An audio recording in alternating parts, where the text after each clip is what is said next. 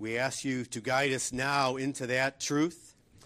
And we ask for these things in the name of our Lord Jesus Christ, who is the way, the truth, and the life, so that no one can come to you, the Father, except through him.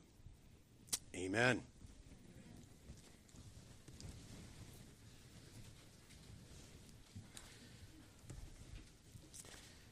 Perhaps the greatest of all crimes against God and humanity is the deliberate distorting of God's Word.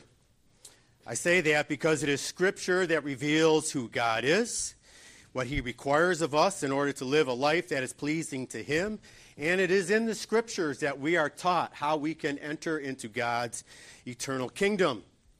Since so much is at stake, the penalty facing false prophets has always been severe. Back in Deuteronomy 13, we read, if a prophet or a dreamer of dreams arises among you and gives you a sign or a wonder, and the sign or wonder that he tells you comes to pass, and if he says, Let us go after other gods, which you have not known, and let us serve them, you shall not listen to the words of that prophet or that dreamer of dreams. And then in verse 5, we're told, But that prophet or that dreamer of dreams shall be put to death because he has taught rebellion against the Lord your God. There's a reason why Jesus' strong, strongest language was reserved for the Pharisees and the false teachers. And that's because the damage brought about by them had eternal consequences. In Matthew 23 13, Jesus said, But woe to you, scribes and Pharisees, hypocrites! For you shut the kingdom of heaven in people's faces. How's that for a vivid picture? People want to enter into the kingdom of heaven, and the religious leaders should be opening the door, ushering them in. Instead, Jesus says, you slam the door in their face. And then he says, For you neither enter yourselves nor allow those who would enter to go in.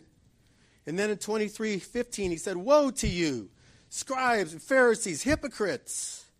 For you travel across sea and land to make a single proselyte. And when he becomes a proselyte, you make him twice as much a child of hell as yourselves. And you need to know that that word woe means damn to you, false teachers, if you do not repent. Again, because of the damage that they're causing, not only in this life, but for all eternity. Jesus also said in Matthew 18, 5 and 6, talking about little children. Picture it. Little children. Whoever receives one such child in my name receives me.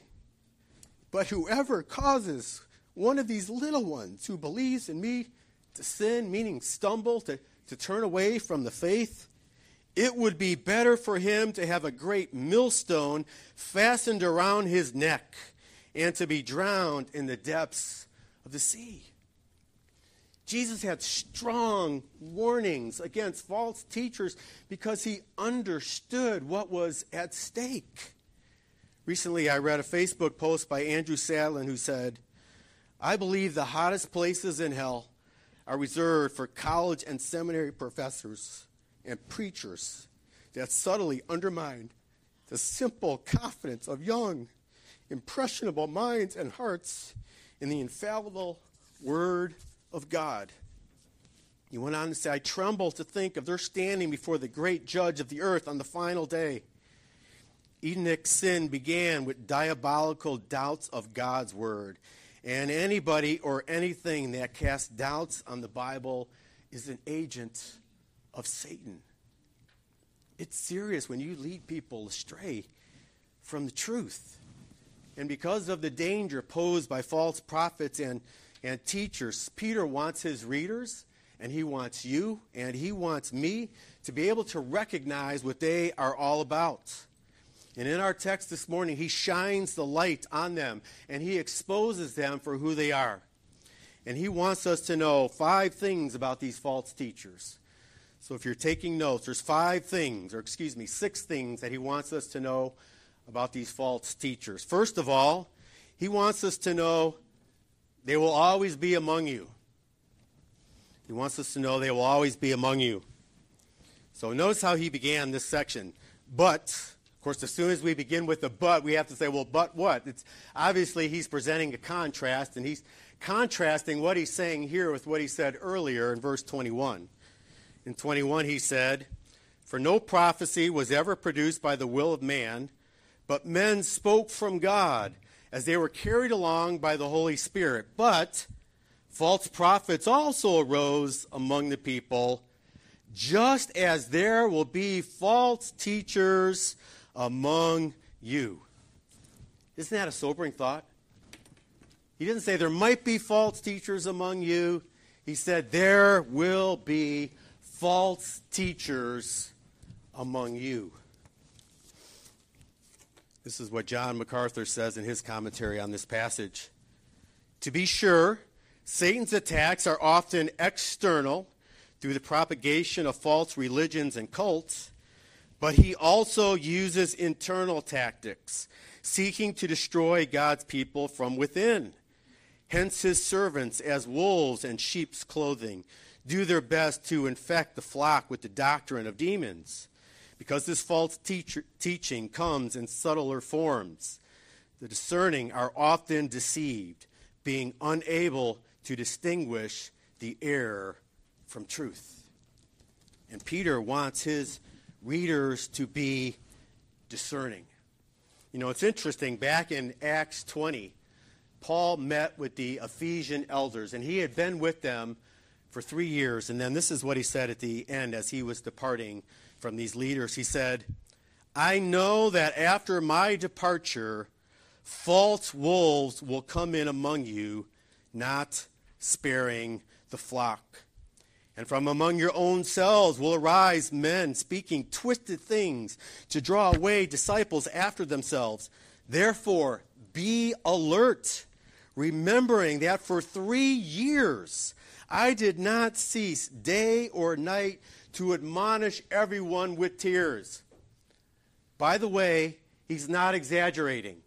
For three years, he was admonishing the people. Make sure you understand your Bibles. Make sure you understand basic doctrine because false teachers are going to come in.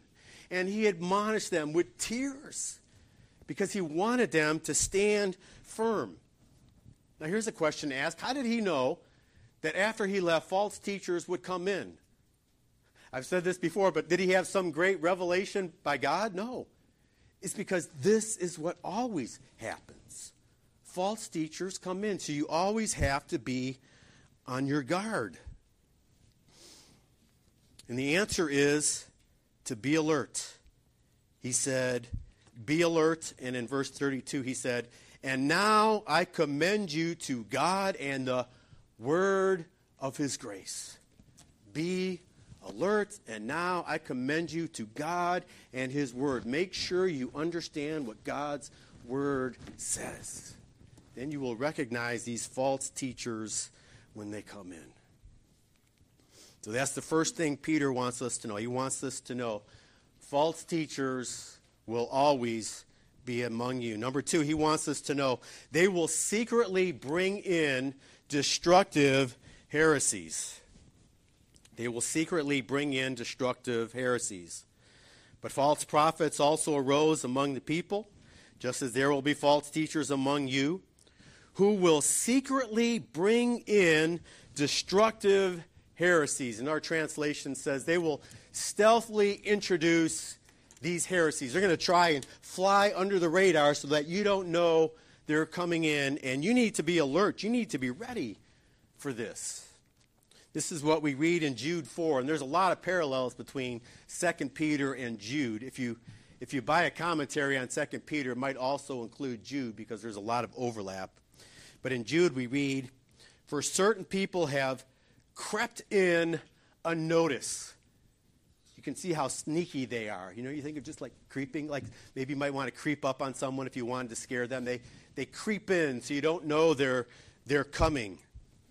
They try to creep in unnoticed who long ago were designated for this condemnation. Ungodly people who pervert the grace of our God into sensuality and deny our only Master and Lord, Jesus Christ.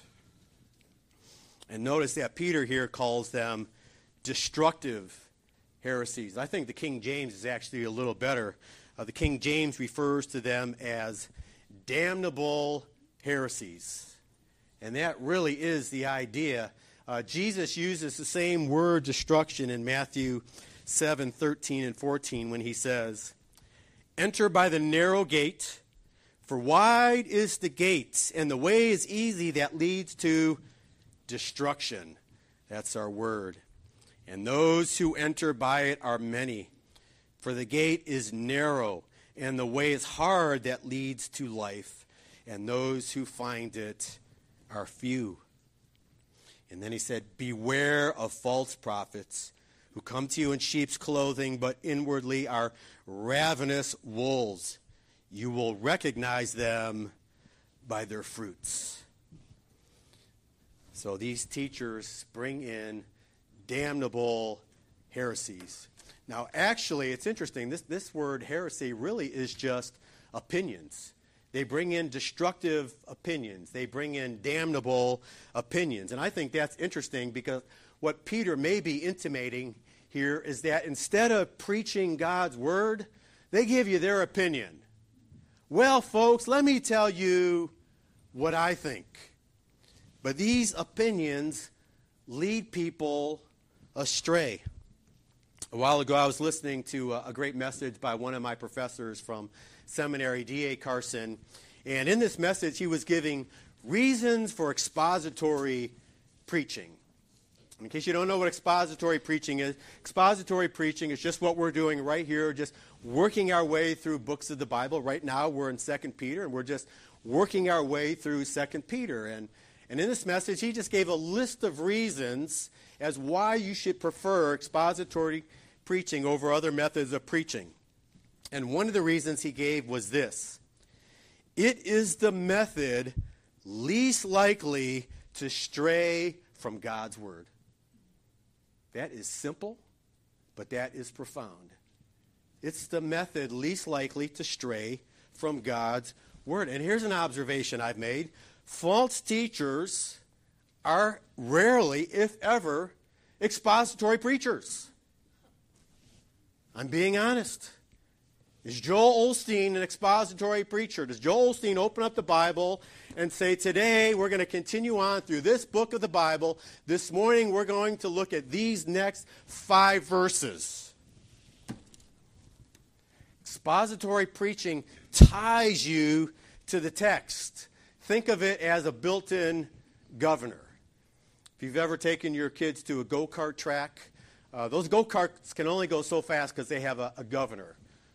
Golf carts have them too. Don't you hate that, Mick? You can only go so fast because, because of the, the governor, it, it stops you, so you can only go so far. And think of expository preaching as a governor on your preaching.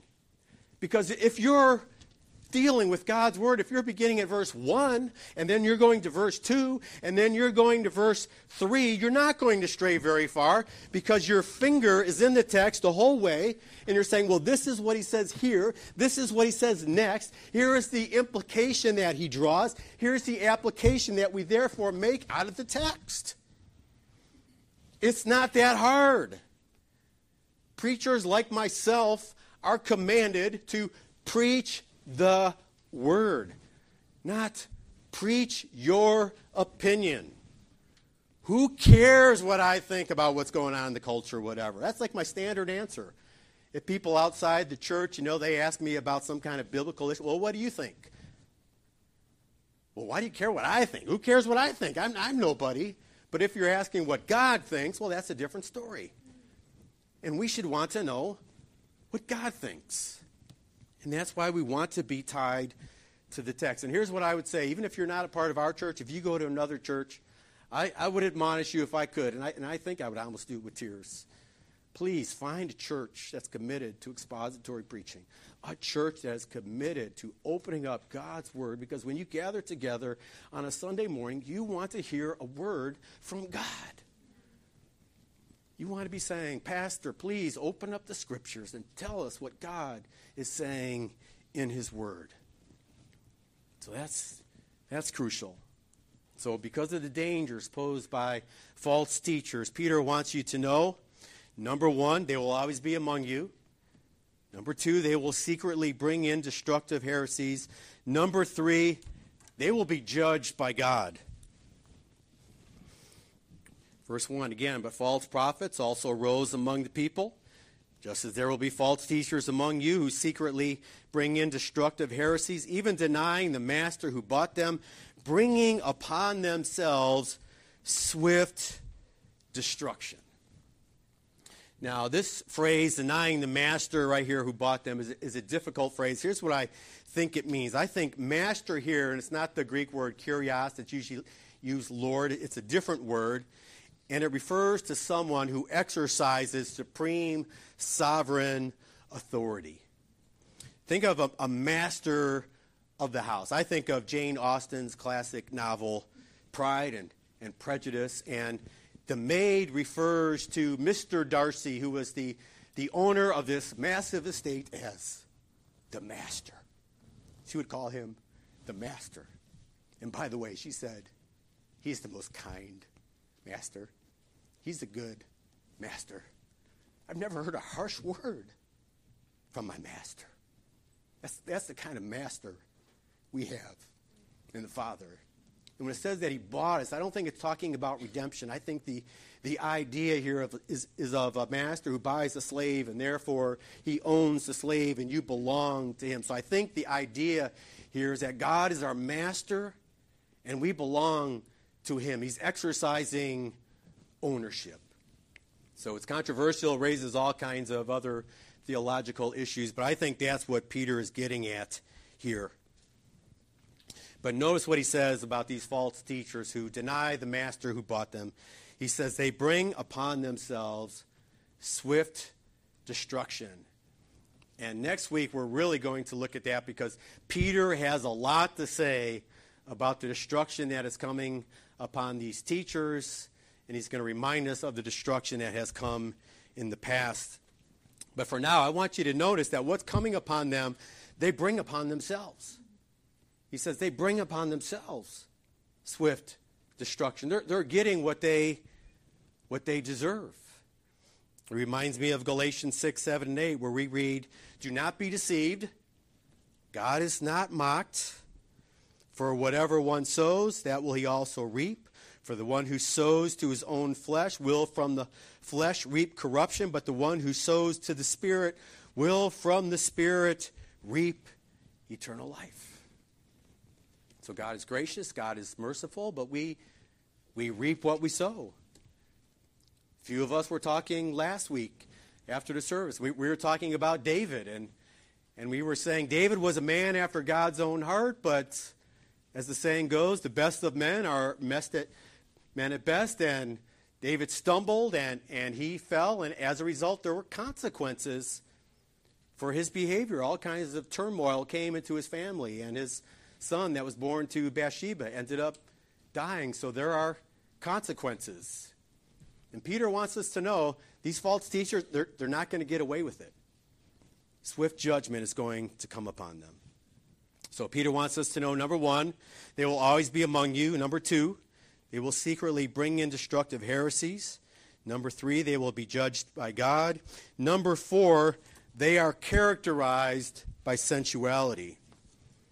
They are characterized by sensuality. Verse 2 And many will follow their sensuality. We're going to see this again and again, actually. We see it a little later in verse 10. And especially those who indulge in the lust of defiling passion. And then down in verse 14, they have eyes full of adultery, insatiable for sin. And then down in verse 18, for speaking loud boasts of folly, they enticed by sensual passions of the flesh.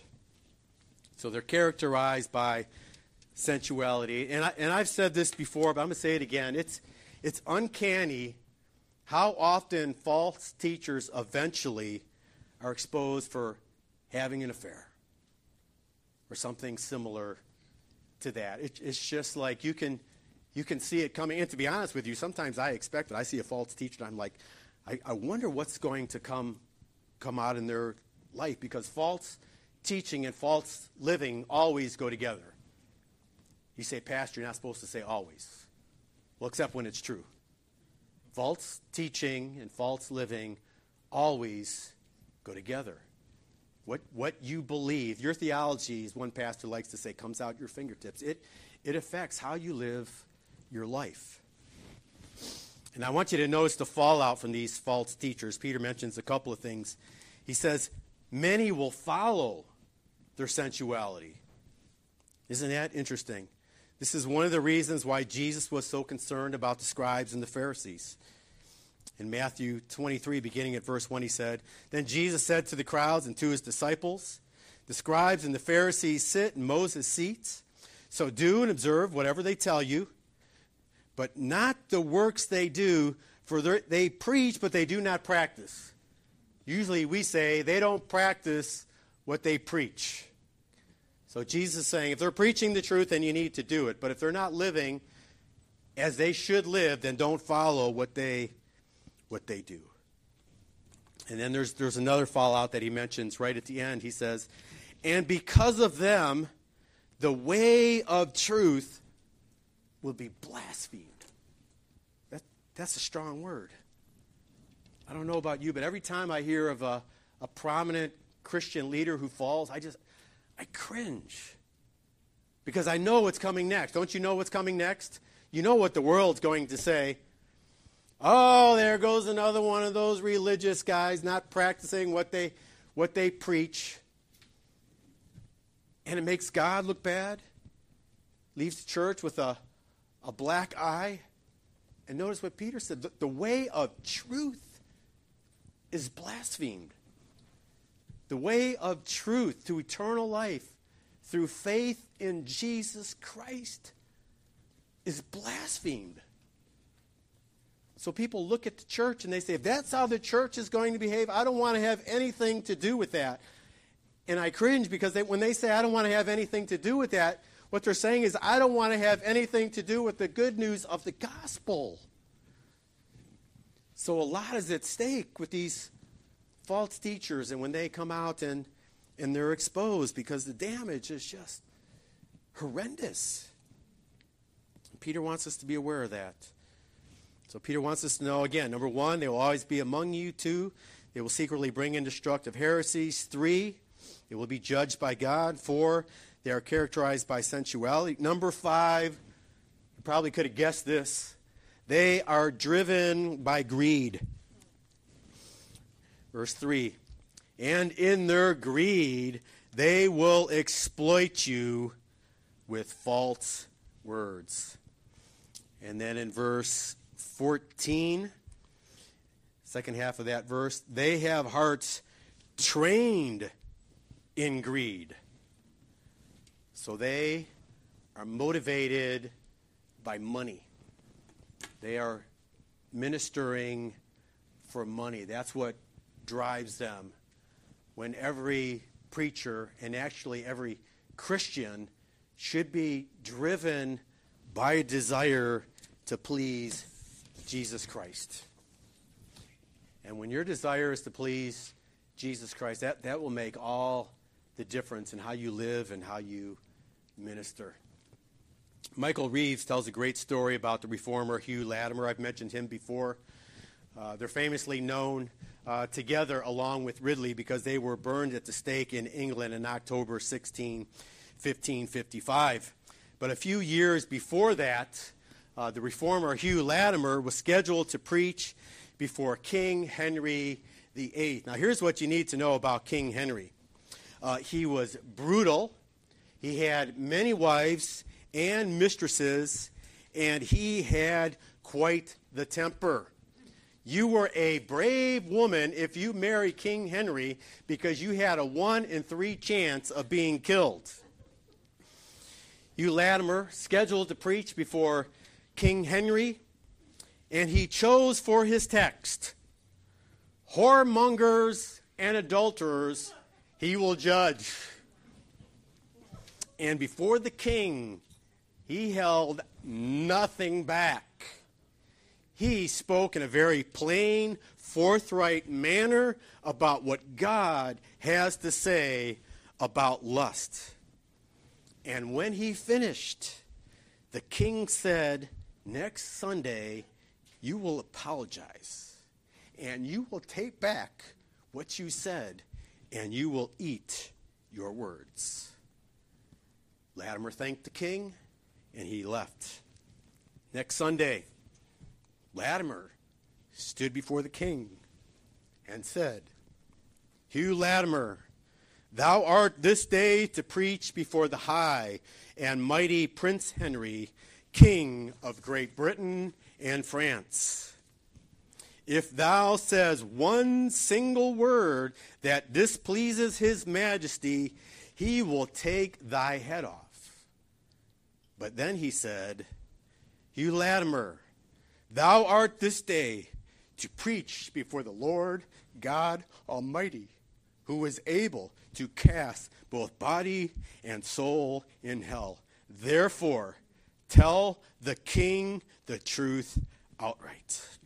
And he did, with no apology, in a very forthright manner.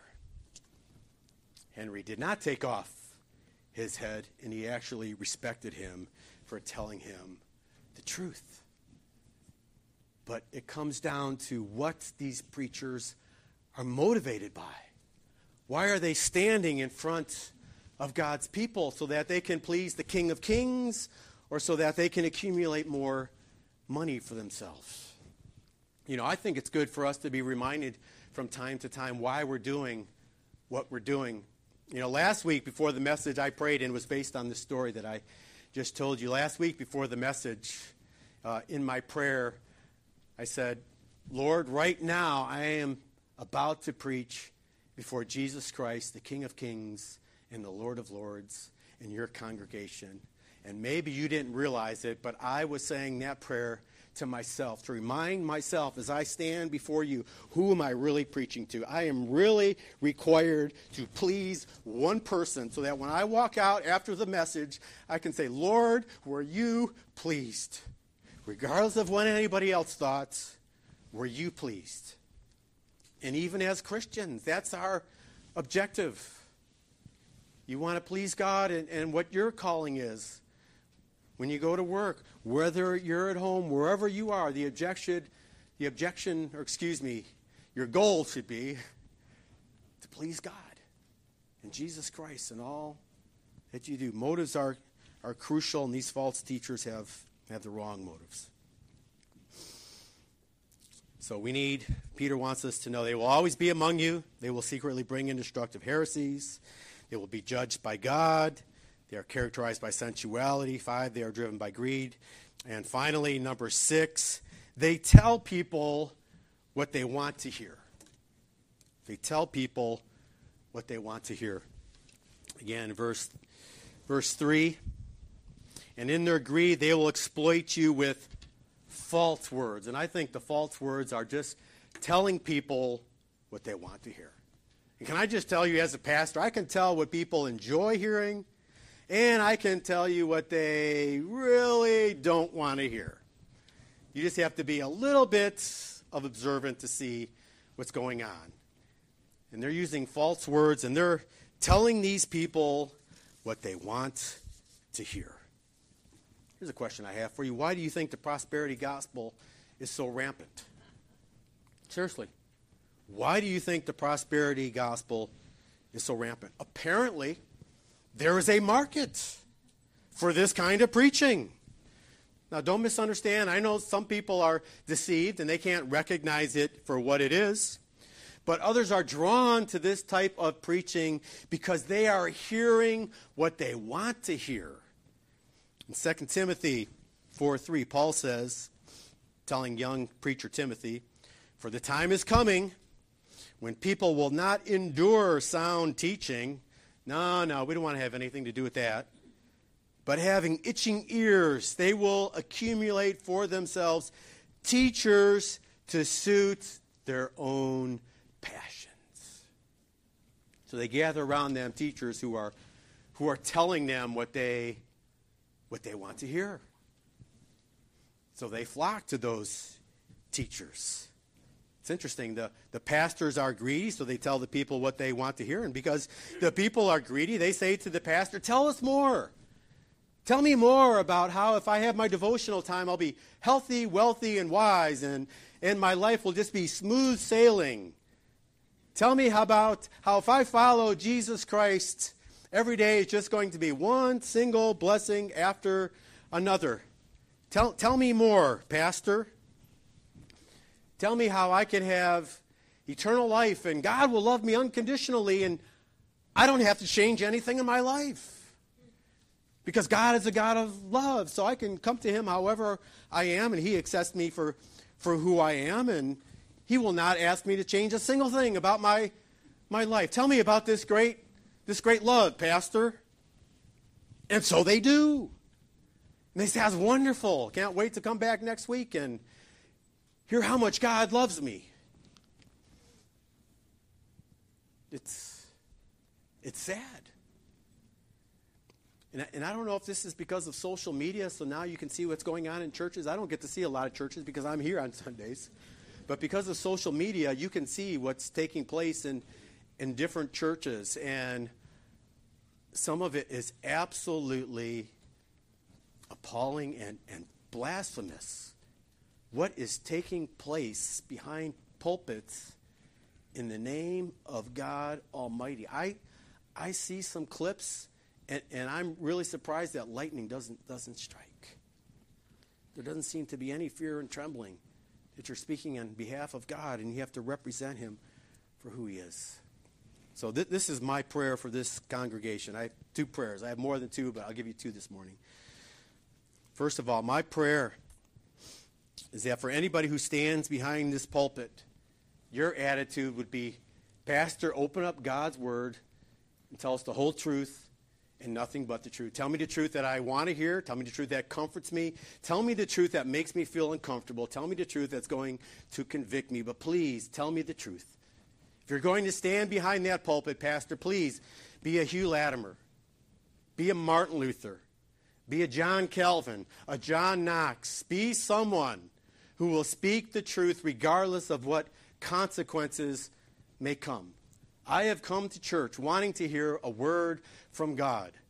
So please speak what God has to say in His Word. Don't skip over those hard passages because they're uncomfortable.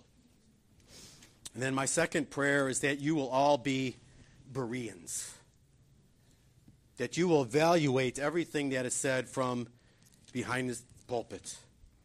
I love what we read in, in Acts 17. Paul and Silas are traveling, and we read in Acts 17, verse 10 the brothers immediately sent Paulus and Silas away by night to Berea. And when they arrived there, they went into the Jewish synagogue. Now, these Jews were more noble than those of Thessalonica Wow, these Jews were more noble. What set them apart? They received the word with all eagerness, examining the scriptures daily to see if these things were so. That's great.